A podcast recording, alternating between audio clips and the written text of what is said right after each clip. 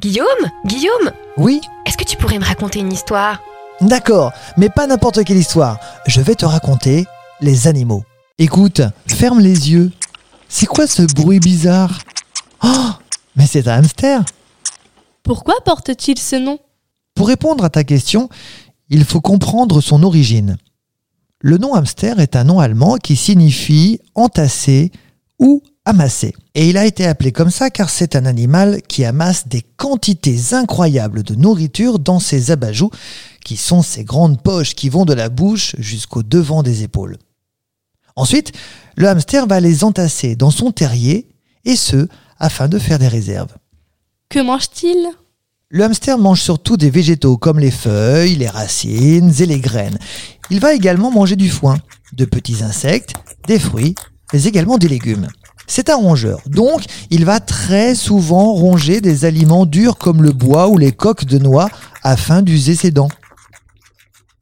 En effet, les dents des rongeurs, que ce soit le cochon d'Inde ou le hamster, poussent tout au long de leur vie. C'est donc pour eux une nécessité de toujours grignoter, sinon leurs dents crèveraient leur palais et ils ne survivraient pas. Où peut-on les trouver dans la nature?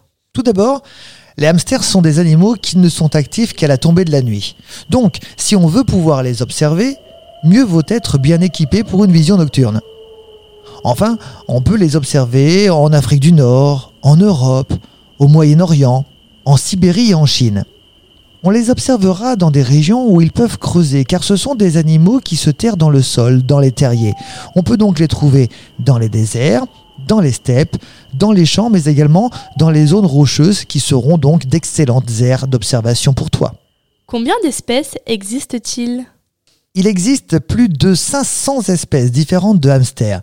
Chacune a ses particularités avec des différences de taille, d'apparence et encore de comportement.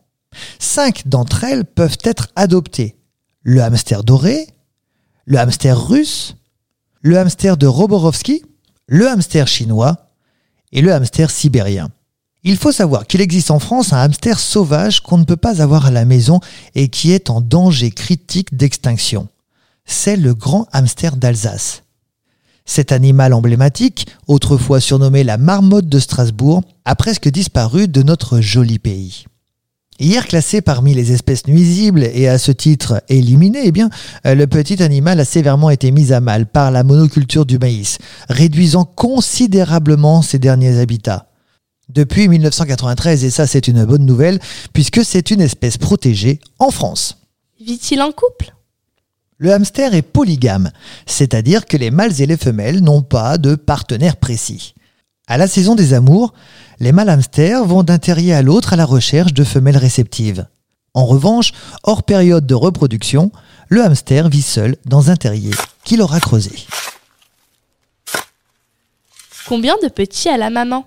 Le nombre de petits par portée est très variable, pouvant aller jusqu'à 13, avec une moyenne quand même de 5 à 7 petits. Les petits sont allaités 3 semaines environ et deviennent adultes à 6 ou 8 semaines. Enfin, les femelles auront 2 à 3 portées par an, et ce après une courte gestation de 15 à 22 jours. Ce podcast vous a été proposé par Radio Pitchoun et compté par Clara Moreno et Guillaume Covini. Merci pour votre écoute. On vous dit à bientôt pour de prochaines histoires.